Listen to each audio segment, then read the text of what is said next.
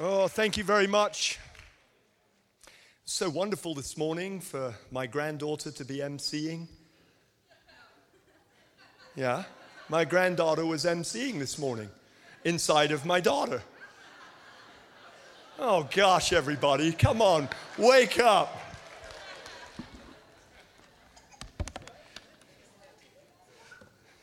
You're all like, we weren't asleep, we've just weren't expecting such an awkward statement first thing.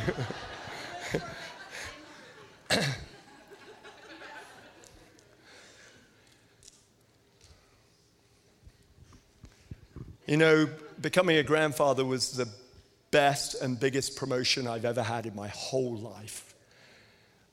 I love you, Jude, with all my heart. You're an amazing grandson. Yay. Fill him up, Holy Spirit. Whoa. Yay. Well, good morning, Catch the Fire church family. How are you all?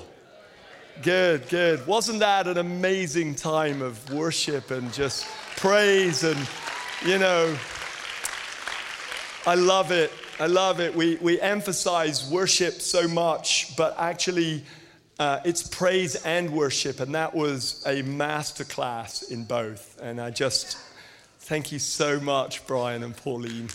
Oh, this is so good having you back, leading us and being part of the Catch the Fire wider family. And uh, it's awesome. The Holy Spirit's really prospering them in Ireland, and uh, they've just received their visa for the United States renewed again, and they've been here for a whole month, and God's been using them in a really mighty way, and God's using them mightily in the nations, and it's just so awesome to see it. And we bless you Wow! To rise up and be the awesome champions on an international level that God's called you to be. To be an amazing father and mother, not just of worship leaders and, uh, and uh, you know, people that are involved in high praise and musicians, but also in the wider church and the wider body of Christ, in raising up the next generation uh, to be a generation of radical, fiery lovers of the Holy Spirit, just like you both. And, and we bless you both. We command in the name of Jesus for the angels of heaven to cause tremendous prosperity with you everywhere you go, for the uh, wells of prosperity to open up in Jesus' name, for finances to be poured out upon you both, upon your children, upon your whole ministry. And in Jesus' name, we command healing, virtue, liquid golden honey to begin to flow in amazing ways as you lead worship all across the world. Get ready. God's going to start bringing people out of wheelchairs. Blind eyes are going to start opening. Deaf ears are going to start opening.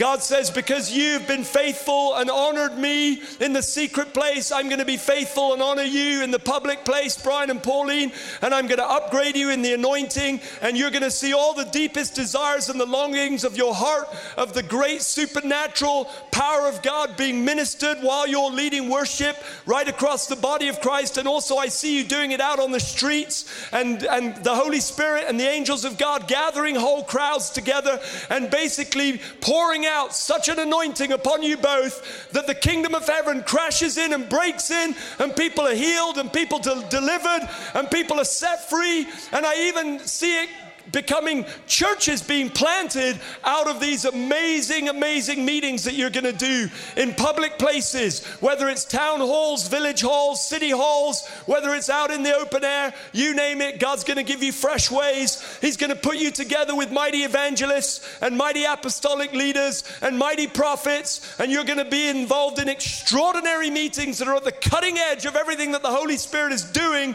right here on planet Earth. Shika Banga to the the glory of God. Mm. Thank you, Lord. I want to speak this morning, whoa, on the beauty of organized church.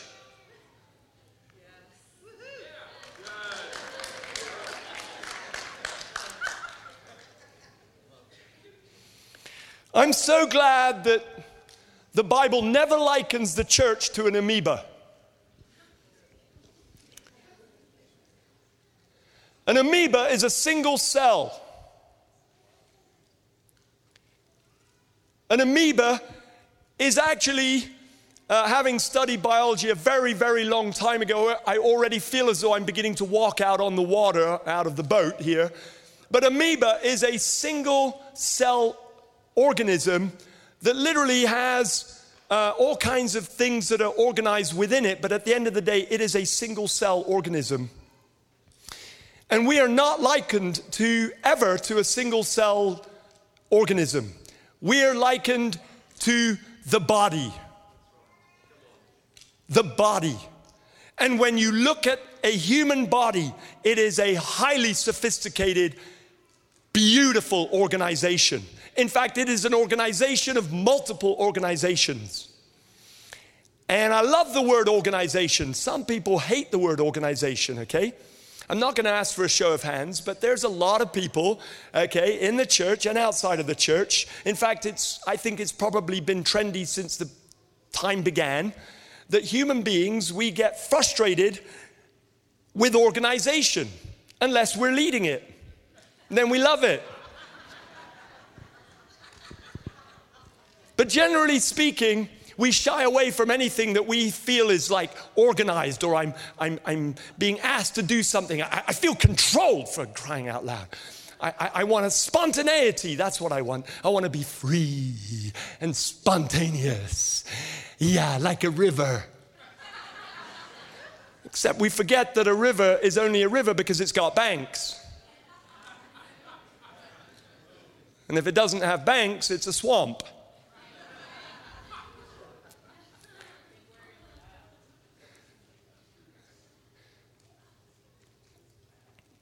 I want to be free. I want to be organized. I want to be free. I mean, I, I don't want to be organized. I just want to, I just want to flow eh, without any control, as long as I'm in control.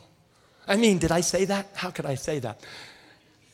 We have this desire for freedom, we have this desire for spontaneity, but do you know something? Freedom comes at an incredible price. I think it was, it was Murray who told me something that Jonathan David Helser's bassist told him when Murray went up to uh, this individual, the bassist. Do you remember his name, Murray? Chris. He went up to Chris at, at one of our, um, at one of the amazing meetings that they had been leading. I, f- I forget, it might have been in a conference. And he went up to Chris and he said, Chris, you guys are spectacular musicians. You're a spectacular band, just like this band this morning were.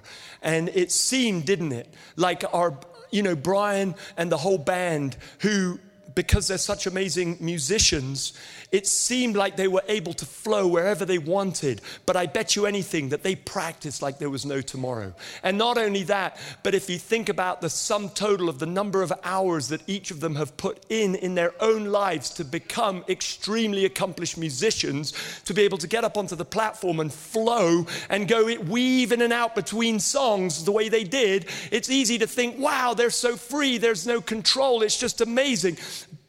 But Chris told Murray, yeah, we flow like that and, and, and we can, it seems like we're going any, everywhere we want to spontaneously, but spontaneity is the reward of discipline.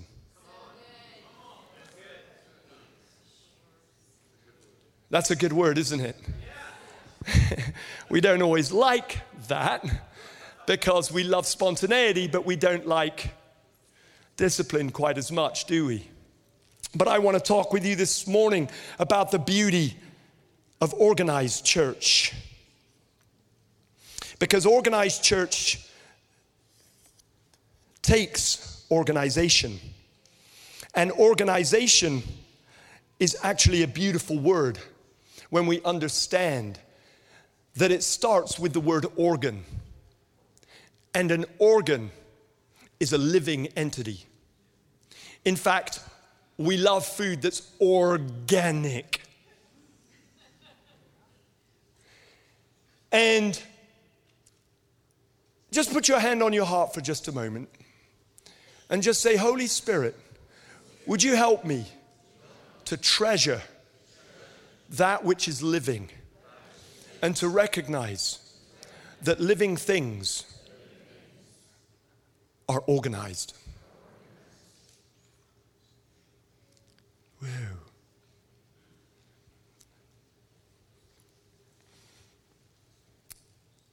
The early church was actually highly organized.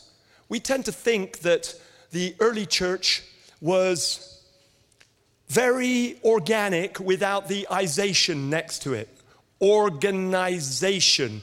We tend to think that the local, that the early church was organ, was organic, but it didn't have the isation part of it. It didn't have the order and the structures that goes with the isation part. We tend to think that it was very fluid, that there was, uh, you know, people who, having been saved, merely experienced church in their homes. But, ladies and gentlemen, I want you to realize that the book of Acts is a story of a highly organized people that were called the early church.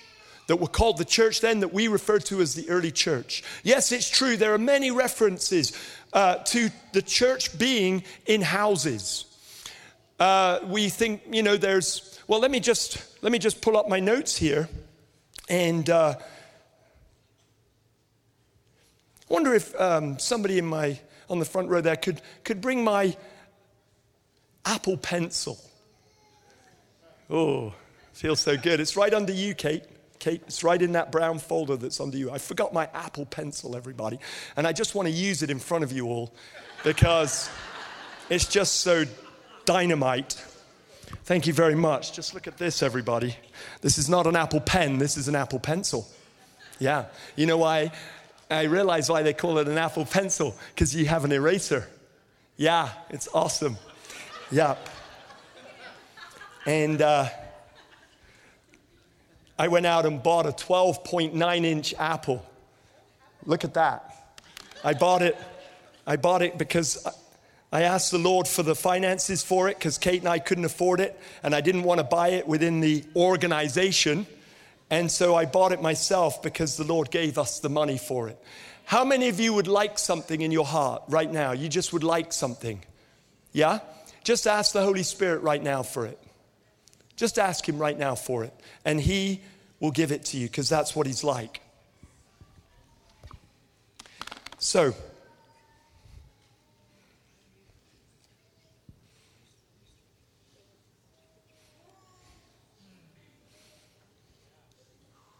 excuse me while I navigate my. Okay, I'm going to give you some house church examples. Acts chapter 8, verse 3. Saul was ravaging the church, entering it, entering house to house, pulling out and dragging out the believers. Okay? Aquila and Priscilla in Romans 16, verse 4. Aquila and Priscilla, Paul says, greet also the church that's in their house. Greet the church that's in Aquila and Priscilla's house. Romans 16, 23. Gaius, Paul says, Gaius is the host, my host, and also the host of the whole church that meets in Gaius's house. 1 Corinthians 16, verse 19, Paul refers to Aquila and Priscilla and the church that's in their house again. Colossians 4, verse 15, Paul refers to Nympha and the church that meets in her house. Right there is living testimony that there were women in leadership in the early church. In Philemon chapter uh, in Philemon verse 2, Paul refers to Philemon, Apphia, and Archippus, and the church that meet in your house. But although there are references to the church meeting in people's individual houses, I'm going to put the pencil down, otherwise, you're going to remember nothing else but the pencil with me waving it around. We see that there are multiple references to more than the church that meets in a, per- person, a particular person's house.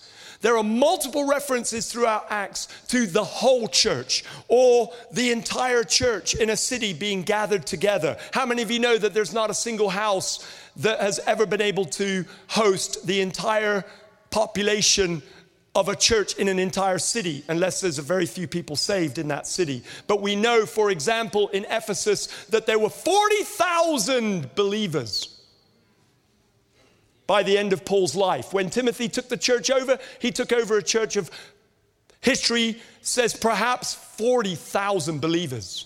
When Paul talks about the whole church gathering, how many of you know that there's not a house that can fit 40,000 people? In Acts chapter 5, verse 11, it says that great fear came upon the whole church. Everybody say, whole church. In Acts chapter 14, verse 27, it says, When they arrived, they gathered the church together. When they arrived, they gathered the church together. If they were only in, if the church was only in one house, there would have been a different statement there. They would have said they went to the house and there was the church.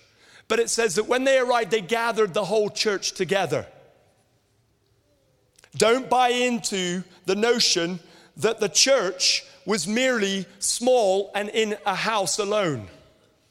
There were multiple houses and there were multiple moments where the church at large gathered together, either in wide open spaces or in Solomon's portico, the temple, Solomon's temple, or there was, uh, uh, not, not Solomon's temple, sorry, the temple that was in existence in Jerusalem at that time. Uh, the temple portico, they gathered together, a wide open public space with all kinds of uh, space for large numbers of people. They reckon that the Jerusalem church could have been up to 70,000 members. We know that 3,000 people got saved in one day. And yet it talks about the whole church gathering together. Again, there's only wide open spaces that can accommodate 3,000 people. For us, with our weather, 3,000 people gathering, it's plausible to understand why God would allow the church to function and happen within a building that was large enough for whatever the size of his particular congregation that he has in a particular place. For us, right here, this gathering right here, we've got how many seats today? maybe 700 seats, something like that. As you can see, there's a few seats empty, but it's, it's beginning to get full, isn't it? Right? And the problem with buildings is that buildings can confine growth. And so we have to constantly find ways for the whole church of Catch the Fire to gather such that we're not inhibiting the multiplying growth that the Holy Spirit wants to bring to us as a church family. We have to think of innovative ways to manage growth within our buildings. One way is to manage growth by having house, church in houses, or church in coffee shops, or church in, uh, out in the open. Small church, like they had in the early church, but God also wants to have and host church where all of those houses and all of those groups gather together. And there's multiple occasions in the scriptures where that happened. Acts 15, 22. It seemed good to the apostles and the elders with the whole church to choose a group of men to do such and such. 1 Corinthians 1, verse 2 to the church of God that is in Corinth, called to be saints together called to be saints together. 1 Corinthians 11, verse 18, when you come together as a church, Paul says, when you all come together, it's a bit like not just when you come together, not just when y'all come together, but when all y'all come together.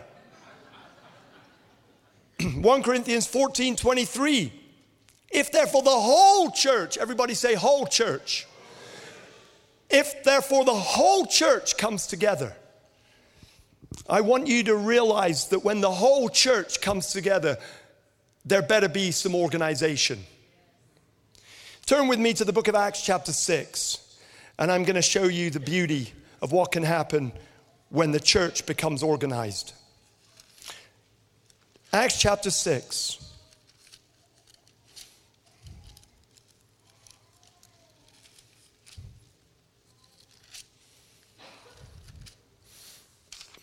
Acts chapter 6, and reading from verse 1.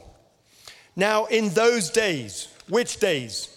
The days of the early church, the days right after resurrection, the resurrection of Jesus, the days right after the ascension of Jesus, the days right after Pentecost had happened, the days right after 3,000 got saved in one day, the days after the first initial persecution that led to an, even more people getting saved. The next time they preached, 2,000, so the church was up to 5,000. Now, the, here's the church up to 5,000, and also it says in the first five that, chapters that God was doing such extraordinary miracles that even Peter's shadow was healing people. And the church was just exploding in growth, everybody. And it says, now in those days, which days? The days of explosive growth.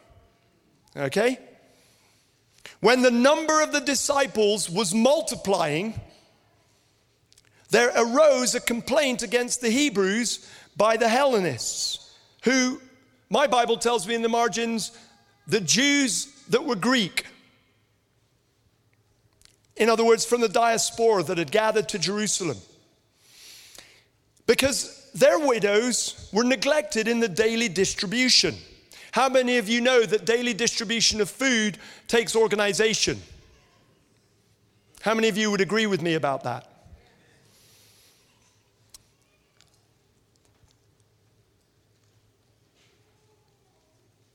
Now, in the days when the number of disciples was multiplying, organization is necessary in the midst of multiplication. When nothing's growing, you don't need organization. But when things are growing, organization facilitates growth like very few other things. Verse 2 Then the twelve summoned the multitude of the disciples and said, it's not desirable that we should leave the Word of God and serve tables. Man, that just, to me, that just seems so kind of anti humbleness. It's not right that we should leave our preaching of the Word of God and the ministry of the Word of God and serve tables. Well, surely if you're the apostles, you're like the forerunners, you guys should be demonstrating servant leadership more than anybody else. After all, it's only a few weeks ago or months ago that Jesus himself unwrapped, took a towel, took off his outer garments, took a towel, and ended up washing all of their feet to show them that as apostles, the greatest among you should be the servant of all. And yet here they are at an opportunity to serve the widows, the Hellenist widows, and their response is it's not right that we should leave the Word of God to serve tables. And the reason for that, ladies and gentlemen, is not that they weren't humble, they were very humble. They had huge levels of humility. Why? Because humility is not something you practice. Humility is not something that you can gain. Humility is the fruit of face to face encounters with the living God. And humility is what was leading them in their hearts to say, where we can serve the best is by preaching and ministering the Word of God to you all. And it took humility for them to be able to say, that is a greater level of service to you all than if we were waiting on the tables. It's hard for us to understand, but that's how they viewed it. And thank God they did. Because we are the beneficiaries of the fact that they did that because their devotion to preaching and teaching the Word of God, their devotion to the ministry of the Holy Spirit, their devotion to daily prayer is why we're all born again Christians right now. Because they didn't abandon all of that and start serving tables alone. If they had have done, they would have failed in the ministry that they were called to. We need to understand, everybody, that the ministry that God calls me to is not necessarily the ministry that God calls my wife to. Or it may not necessarily be the ministry that God calls my daughters to. It may not be the same ministry that God calls my grandchildren to do. How much more, therefore, may it not be the same ministry that God calls you to do? Don't look at your neighbor and envy what they're doing and wish you could do it. Look at the Holy Spirit, look into the face of Jesus, and discover in the eyes of love, in his burning eyes of love, what is the area that you are called to serve the body of Christ in. Seek it in the, in the secret place, and God will show you. Then the 12 summoned the multitude of the disciples and said, it is not desirable that we should leave the word of God and serve tables.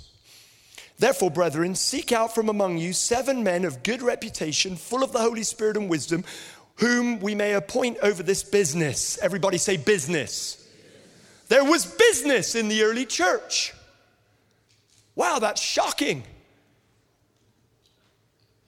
And when you listen right now to, to what, you know, is the sort of pervading wind of people's opinions concerning church, a lot of people are like, church is not business. Oh, yeah? How come it says it right there?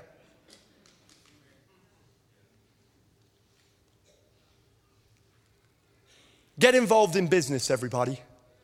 Business is spiritual. As long as it's done with a heart that's after the Spirit, after the Holy Spirit. Therefore, brethren, seek out from among you seven men of good reputation, full of the Holy Spirit and wisdom, whom we may appoint over this business.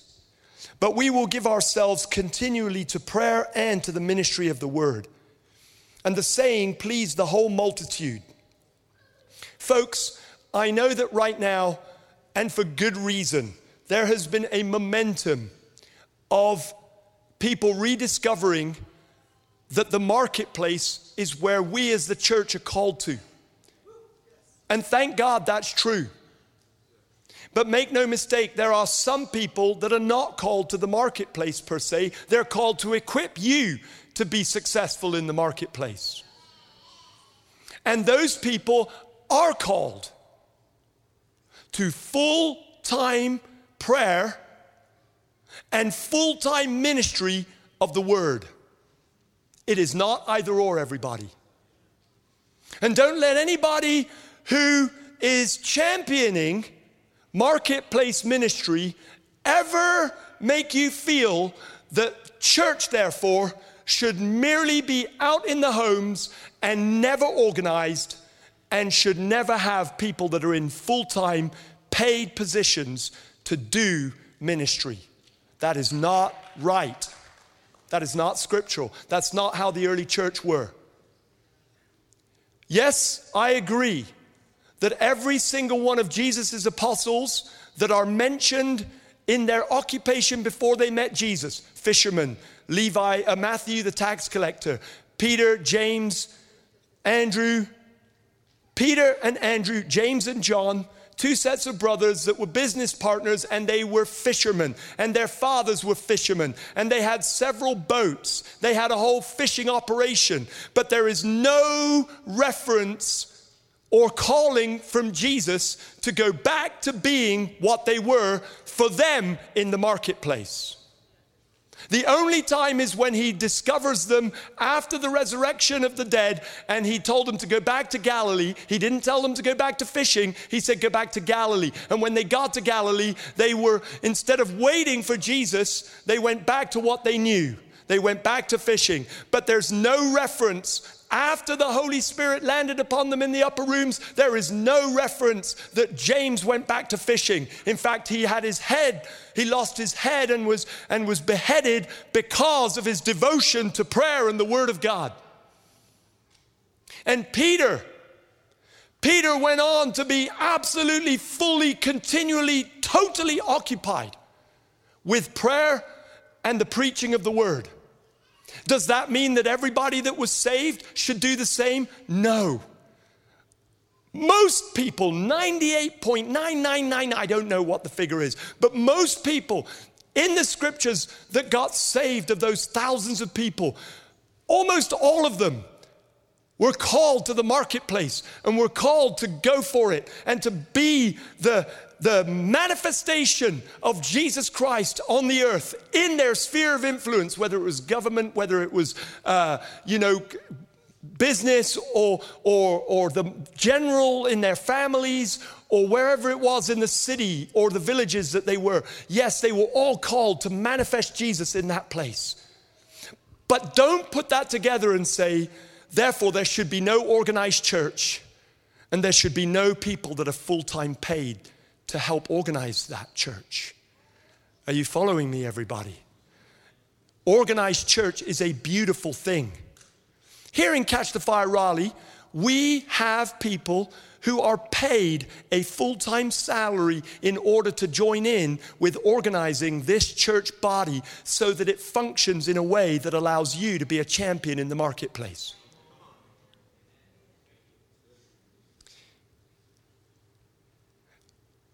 And unless God has called you in the secret place to aspire to that, I would encourage you to aspire to being the most amazing, godly businesswoman, businessman, government leader, you name it, whatever your vocation is.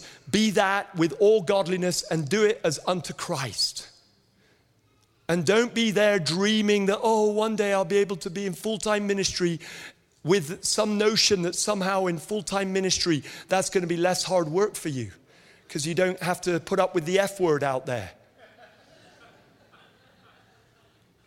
Actually, the people that are in full time vocational ministry, leading organized ministry and organized church, I hope are working harder than anybody else, myself included. But what are we employed to do? What do we employ people in Catch the Fire, Raleigh, Durham, this local church body, and in Catch the Fire World, because we have employees in Catch the Fire World, myself included? What are we employed? What do we employ people to do? We don't employ them to do the work of being a pastor, for example, to pastor. We ask all of you to pastor. Did you hear me? We want all of you to pastor one another. Why? Because Jesus is the chief shepherd of our souls, and Jesus dwells on the inside of us, and Jesus is able to pastor each of us through one another. So, what do we? So, for example, if we were to employ somebody to be the worship pastor of this church, okay, that person would not be paid to lead worship on Sundays every day. Why? Because the purpose of employing somebody to work in a church is for that person to spend their time and their lives and their energies multiplying who they've been employed to be. I'm going to stick with worship so you understand what I'm saying. I'm going to stick with worship leading for just a moment. If we were to employ a worship leader, the purpose of employing that worship leader would not be to lead worship on Sundays alone. The vast majority of it would be to use their skills, gifts, and abilities and what they've become an expert at to multiply other people in the congregation to become experts at leading worship. Does everybody understand that? And if you take that, whether it's somebody in the finances, in the beginning, we had somebody counting all of the offerings, the tithes and the offerings that come in every week. Aren't you glad that that all gets counted? Aren't you glad that there's an organization that, that receives your tithes and offerings that are unto the Lord and then takes those and banks them? Can you imagine if they just stayed out there in a trash can? Thank God for organization. Act, there's actually somebody who's in there who actually takes it, counts it, and then takes it to the bank and deposits it. But what's the purpose of employing a person to do that? It's not just to do that alone, it's for them to actually start to multiply who they are in what they do. And so we, we went, in the early days, we went, hey, listen, rather than you counting all the offerings all the time, find some really trusted senior citizens and invite them in every Monday morning to come and help you count and maybe be the ones who take it and deposit it. Why? Because we're not employing you to do the job, we're employing you to multiply the people who do the job. Does everybody get that? But without employing that person to do the job, we don't have a steward to take care of the organization of what needs organizing. Sorry, we're doing family business this morning. Okay? We will give ourselves continually to prayer and the ministry of the word, and the saying pleased the whole multitude. And they chose Stephen, a man full of faith and the Holy Spirit, and Philip, Prochorus, Nicanor, Timon, Parmenas, and Nicholas, a proselyte from Antioch. You see, you need to be a studier of the word just to pronounce all the names right. Whom they set before the apostles. And when they had prayed, they laid hands on them And then look at this, verse 7. Then the word of the Lord spread, and the number of disciples multiplied greatly in Jerusalem, and a great many of the priests were obedient to the faith. Up till this point, no priests had been obedient to the faith. But now all of a sudden, the priests of, the, of Judaism, the priests under the old covenant, the Aaronic priests who had resisted the new covenant at this point, who resisted the new covenant at this point, who've been against Christ, now all of a sudden, when they see a fresh level of organization happening within the church, now all of a sudden they're like, oh wow, we're all in. Which is incredible for me because I realized when you only need to read Leviticus and Numbers to discover that God had a highly organized, that God had an expectation that Israel and its worship would be highly organized. And the priests knew and understood organization, and they were not fearful of it. In fact, the priests were probably more fearful of chaos. But as soon as we see this juncture in Acts 6, as soon as seven people were appointed full of the Holy Spirit, full, who with a good reputation and full of faith, and they were committed to serving the widows that needed serving, that were being neglected in the distribution of food, all of a sudden now the priests are like, oh, tell me about Jesus again. Tell me about the true high priest in the new covenant. And they start to get saved. Why? Because organization, when it's done well, is a beautiful thing in the church. The body needs organization. Don't be fearful of it. Don't resist it. Don't be against it. Join in and be part of it. Join in and be part of it, just like these priests. Now, just give me a moment because my, you know, I'm I'm working through my technical challenges here, getting used to, and I feel like I'm with family, so that's okay uh, for me to. Here we go. I want you to notice, all right? The context of this story is a complaint. Guys, if there's something that happens in my heart regularly, it's a complaint towards the church. How many of you know what I'm talking about? If you're really honest oh my gosh, church was such a nightmare today. This, that, and the other. I'm not talking about this church. I'm just talking about what we each have in our hearts, don't we? Man, you know what? If only the worship was better, if only the preaching was better, if only the organization was better, if only this, that, or if the kids' ministry was better, if only the youth was better, if only that Duncan Smith would preach the word better. If only that Duncan Smith would, I don't know, do more miracles or something. I don't know. I don't know what it is, whatever our complaint happens to be.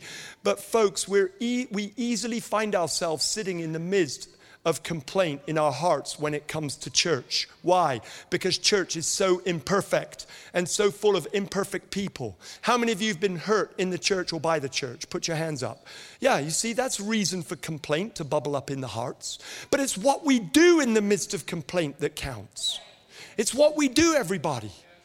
You see, here's a moment of complaint, but the apostles turn it into an opportunity prayerfully before the Lord to allow the complaint to be the very thing that causes change, that causes growth, because health comes and therefore a new level of multiplication comes.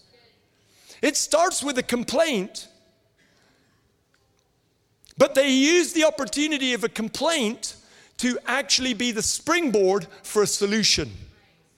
Allow the complaint in your heart to become a springboard for a solution and be part of that solution. Be part of the solution. Don't join in with gossip, everybody. Seriously. You know, gossip is what you do because you don't have the courage. It's what you say to the wrong person because you don't have the courage to say it to the right person. That's gossip. You want to know what gossip is? It's when you join in with somebody else's pain about someone they don't have the courage to confront. But let's not be a people of gossip. Let's be a people, okay, that allow a legitimate complaint to become a springboard for a solution in God that causes health, which causes growth, which causes multiplication. Look at these, look at these people. How many of you know that neglecting the widows in the distribute a group of widows in the distribution of food, how many of you know that's not a good thing? How many of you know that's a legitimate complaint that they should start complaining, right? How many of you also have seen, okay, that the fact that they chose seven men to wait on tables shows that the eating of food happened outside of all the house churches. There was, in the local church, in the early church, there was more than house churches. There was public church. There were moments when the whole church gathered together. There were moments where hundreds of widows would gather together. So many widows, hundreds and hundreds of widows would gather together. How do we know there were so many widows? Because some were being neglected. And you would only neglect if you didn't have an organization capable of caring, if your heart was to care for widows. So they're swamped, everybody. And they're not swamped in each other's homes, they're swamped in the public place of church that they were experiencing as the early church. And the solution was to appoint these seven men, and these seven men ministered and served at tables that were not in homes, they were somewhere in some kind of public place. Do you get it? Because there's something beautiful about organized church. There's something beautiful about church happening in homes. There's something beautiful about doing and being church, because how many of you know we don't go to church, we are the church? There's something beautiful about being the church in the marketplace, in your workplace. There's something beautiful about being the church in people's homes.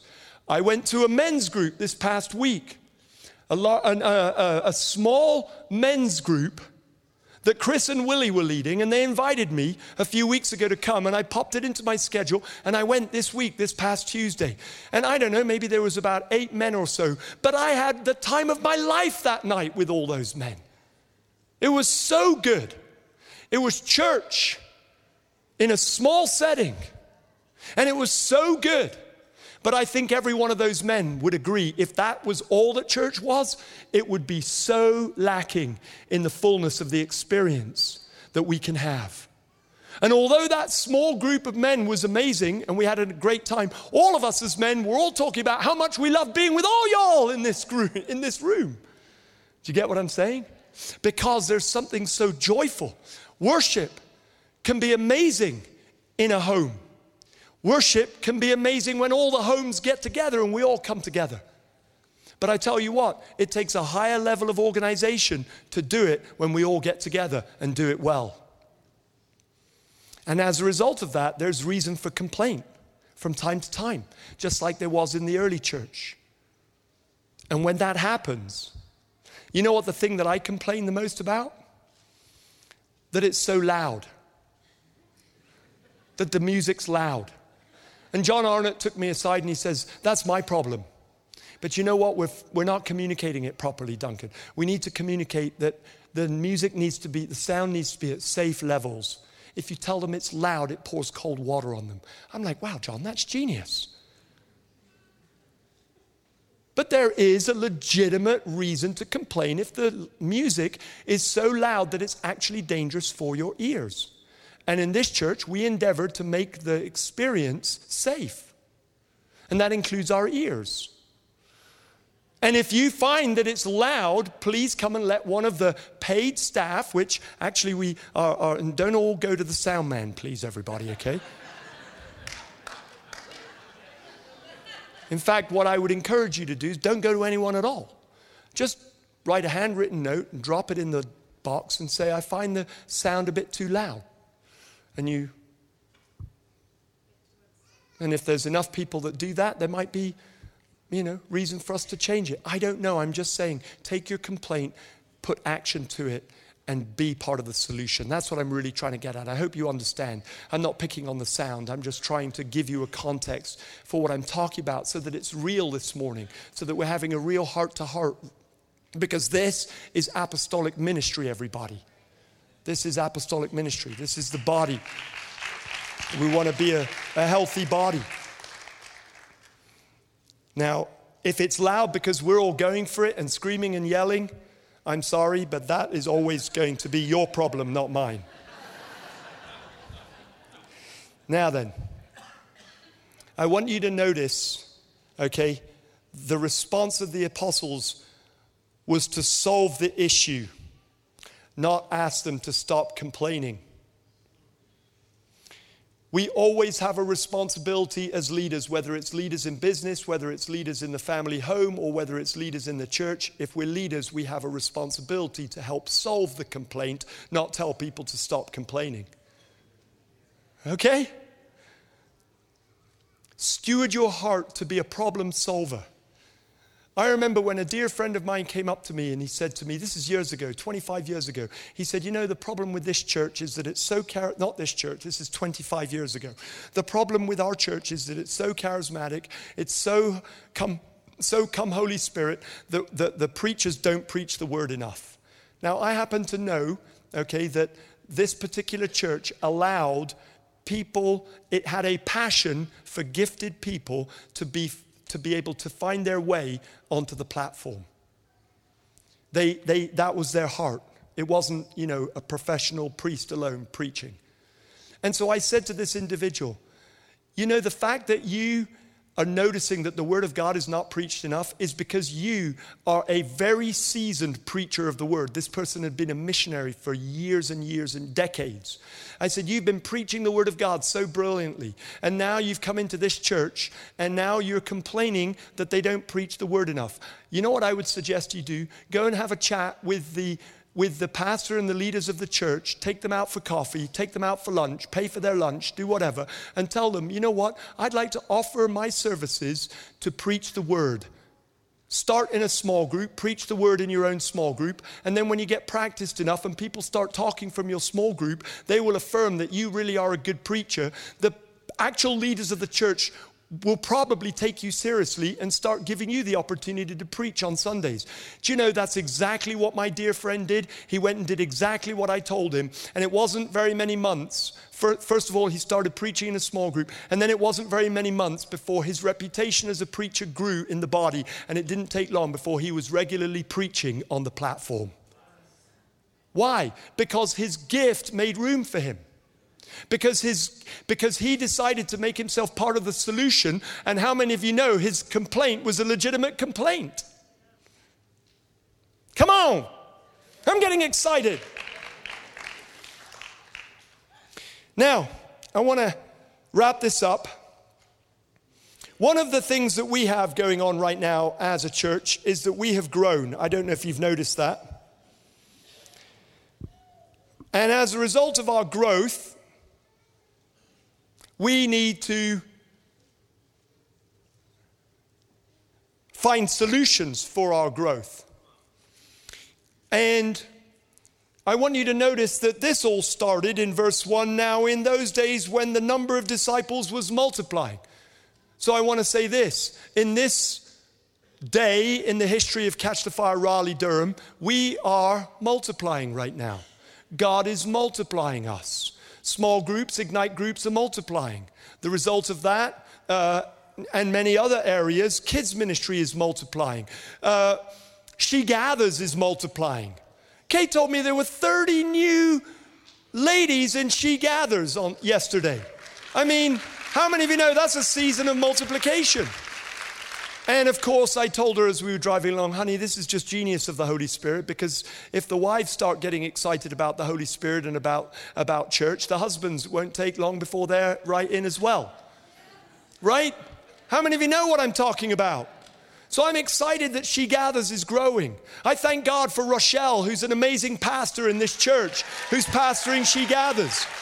I mean, I could talk about Rochelle as, as, as a very same individual.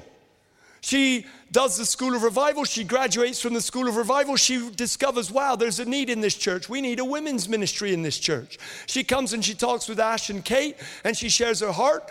How many of you know that's a legitimate complaint if the, if the women in the church are needing to be gathered and needing ministry, etc.? And she comes and says, hey, I've got this dream. I feel like the Holy Spirit's giving it. Would you be okay if I start to gather women? They're like, come on. Are you full of the Holy Spirit? Yes. Are you a person of good reputation? Yes. Are you full of faith? Yes. Check, check, check. Well done, Rochelle. Off you go. Start leading. What is your dream? She gathers is my dream. She gathers. Uh, well, I wouldn't have come up with that name. Kate comes back and goes, There's a name. She gathers. I'm like, Wow, okay. I've never heard of that before. What a genius name!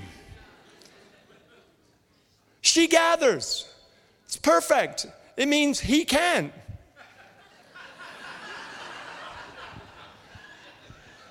And so off she goes with She Gathers, and, and she does so well with it. There's over a hundred women now in She Gathers. And it doesn't take long before her abilities and her skills and, and, and what she does, we start to realize it's time for you to be titled as a pastor and ordained, I mean, laid hands on and commissioned as a pastor in this church and released to lead the women's ministry of She Gathers on behalf of the leadership of this church.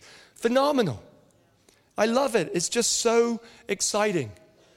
And so, right now, our situation is this, everybody. We're multiplying and we need a solution in the midst of our multiplication.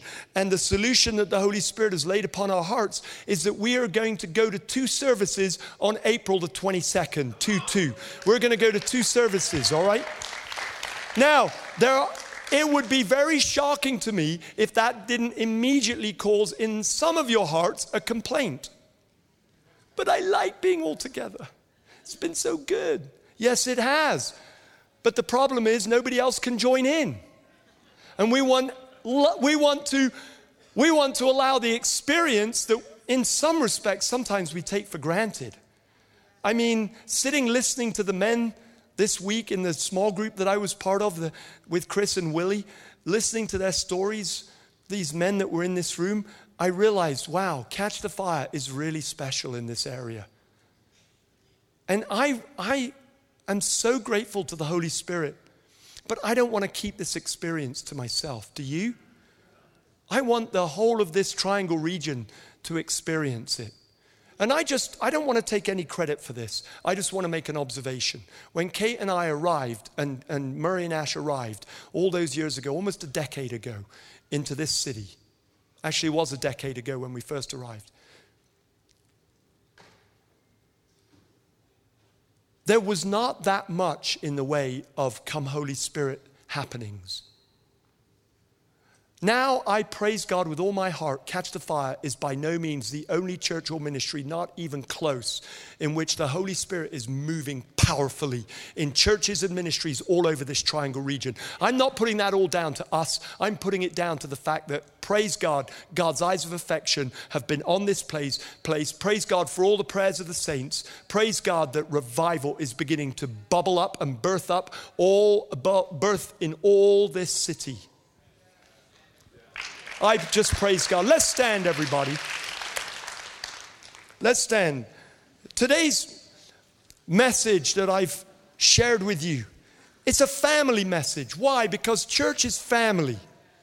And you know, the problem for us is that family does not necessarily mean a good thing. Because some of us come from broken families. You know, I went to boarding school when I was five and a half years old. I was at boarding school till I was 18. That's 13 years of two or three times a year saying bye bye to my mom and dad and my brothers and being shipped off to school.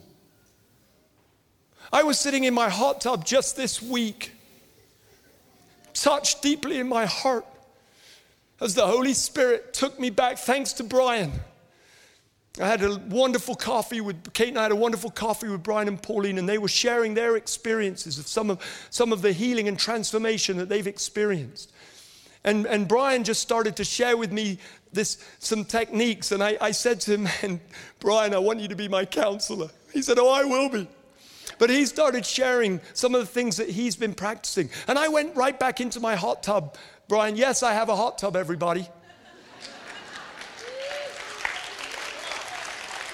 And I sat in my hot tub, which is my favorite place to be with my wife and the Holy Spirit and my family, my friends. And I was sitting alone in my hot tub. And, and as I sat there, I put into practice some of the things that Brian had just taught me that morning. And I, I said, Holy Spirit, I give you permission.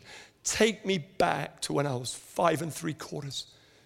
And I was, that first night when I went up the, into the dining hall and up the stairs with all these huge kids, and I was just a little five year old. And just this lump came up into my throat. My issues of abandonment, my issues of rejection just all came raging to the surface. And I just sat there. And I realized family's not necessarily something that I really am willing to go there at a deep level, have not been willing to go there at a deep level because of the pain and the wounds of my heart. And some of you have been hurt by family. And family doesn't, family to some is like, wow, family, family's everything. But family to me means you're going to get ripped away from it and then have to come back and try to reprocess in. That's what family means to me. And that little achy breaky little orphan that of five and a half years old processed with the Holy Spirit and forgave my parents again and forgave the people that I had experienced abandonment, abandonment and rejection from that has then led to a pattern of me expecting abandonment and rejection over and over and over and over again in my life, so that I'll reject you before you reject me, and so on and so forth. But, folks, how many of you know that just because my experience of family was not good, that does not mean that family is not good? In fact, I need healing so that I can discover the beauty of family because God loves family and God calls the church family. I'm not going to let my woundedness dictate the standard of the beautiful things that God calls beautiful. Some of you have been through divorce, so the idea of, of church being the bride of Christ, it's like, are you kidding me? Some of you, you know the church is a temple. You've defiled your temple so badly, you're like, I don't want to go into that. I don't want to be part of the temple of God, that's just an area of defilement, whatever it is. We've each got wounds, we've each got hurts. Why? Because church is not perfect, because I'm in it and you're in it. But I just ask that the Holy Spirit right now would come, touch your hearts, and that the Holy Spirit would come and heal the wounds like He's doing with me. That the Holy Spirit will come and restore the beauty of church and the beauty of organization so that we can celebrate that our mission is in the marketplace and our ministry is in the marketplace, but we can also celebrate those who are called to be paid to organize church and not grumble and complain about them, but recognize that they're doing the best that they can do and, and, and offer ourselves how can we support, how can we make it better. Folks, I want to ask you on, on in the few weeks leading up to us going to two services, steward the complaint in your heart if there is one, steward it well.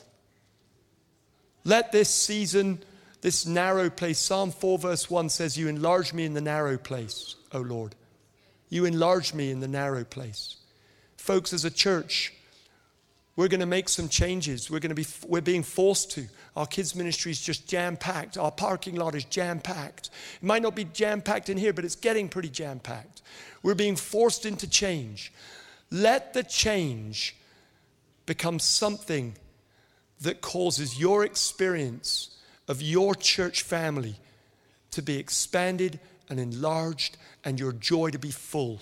So that in six months' time, when more of your friends are able to enjoy what you're doing, or maybe not your friends, but the friends of the people that are next to you, when people are getting saved, when more people are getting healed, when more people are being delivered, let all of that become something of great joy. And you look back and go, I'm so glad we embraced that season of change. I'm so glad we embraced and stepped up our organization. I'm so glad that we stepped up our servanthood. And I'm so glad that I stepped up my willingness to serve in whatever capacity. I'm just so glad glad because look at the way we've multiplied and look at the joy that's exploding as a result. Amen? Folks, I want to just invite Jess and Jackie just come up in a moment and, and Just come on up, you guys, or Jackie, come up.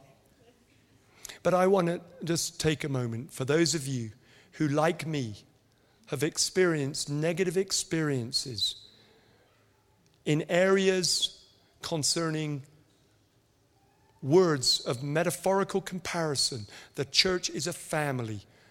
And your first initial thought is, well, I don't want to be part of that because I don't find the word family very healthy because I had a bad experience of family. For those of you who hear the bride of Christ and you're like, well, that, that, that sucks because actually I had a horrible experience being a bride or being a bridegroom. For those of you who you hear a statement like church is a beautiful organization, you're like, I don't want anything to do with anything that's organized. I hate organization. I want to invite you now, this morning, to do business with the Holy Spirit. And if that's you, if there's any of you that one of those words or any of the comparisons tweaks you, upsets you like it does with me, I want you to just come out here to the front this morning and just do business with Jesus. Just come on out to the front, any of you that would like to deal with the Lord before you go and before we go. People that have been hurt by organized church, I want you to come out to the front. People who've been hurt by uh, full time ministers of the gospel, I want you to come out here to the front. People that have been hurt by full time worship leaders, I want you to come out here to the front. People who've been hurt by, you, you had a season where you went full time and it didn't work out and it hurt you, I want you to come out to the front. People who, like me, have experienced really, really hard, horrible experiences within family, I want you to come out to the front. Folks, those of you that have had broken experiences in whatever way that has led to you just finding areas of the church really hurtful. Oh, thank you, Holy Spirit. I have something right here. Those of you who've been burned by church putting an over demand on you to serve, where you felt like you've served and you've served and you've served and you've served and you've served, and it's never been enough for your leaders, and they've just, it's just, it's just become something that's just so deep, uh, such a deep wound in your heart. I just want you to come out here to the front and let's spend some time and I'd like to ask the prayer ministry team if you could come out here to the front. I'm going to hand over to Jackie to close out the meeting. Um, but God bless you. I'm going to come and minister as well too.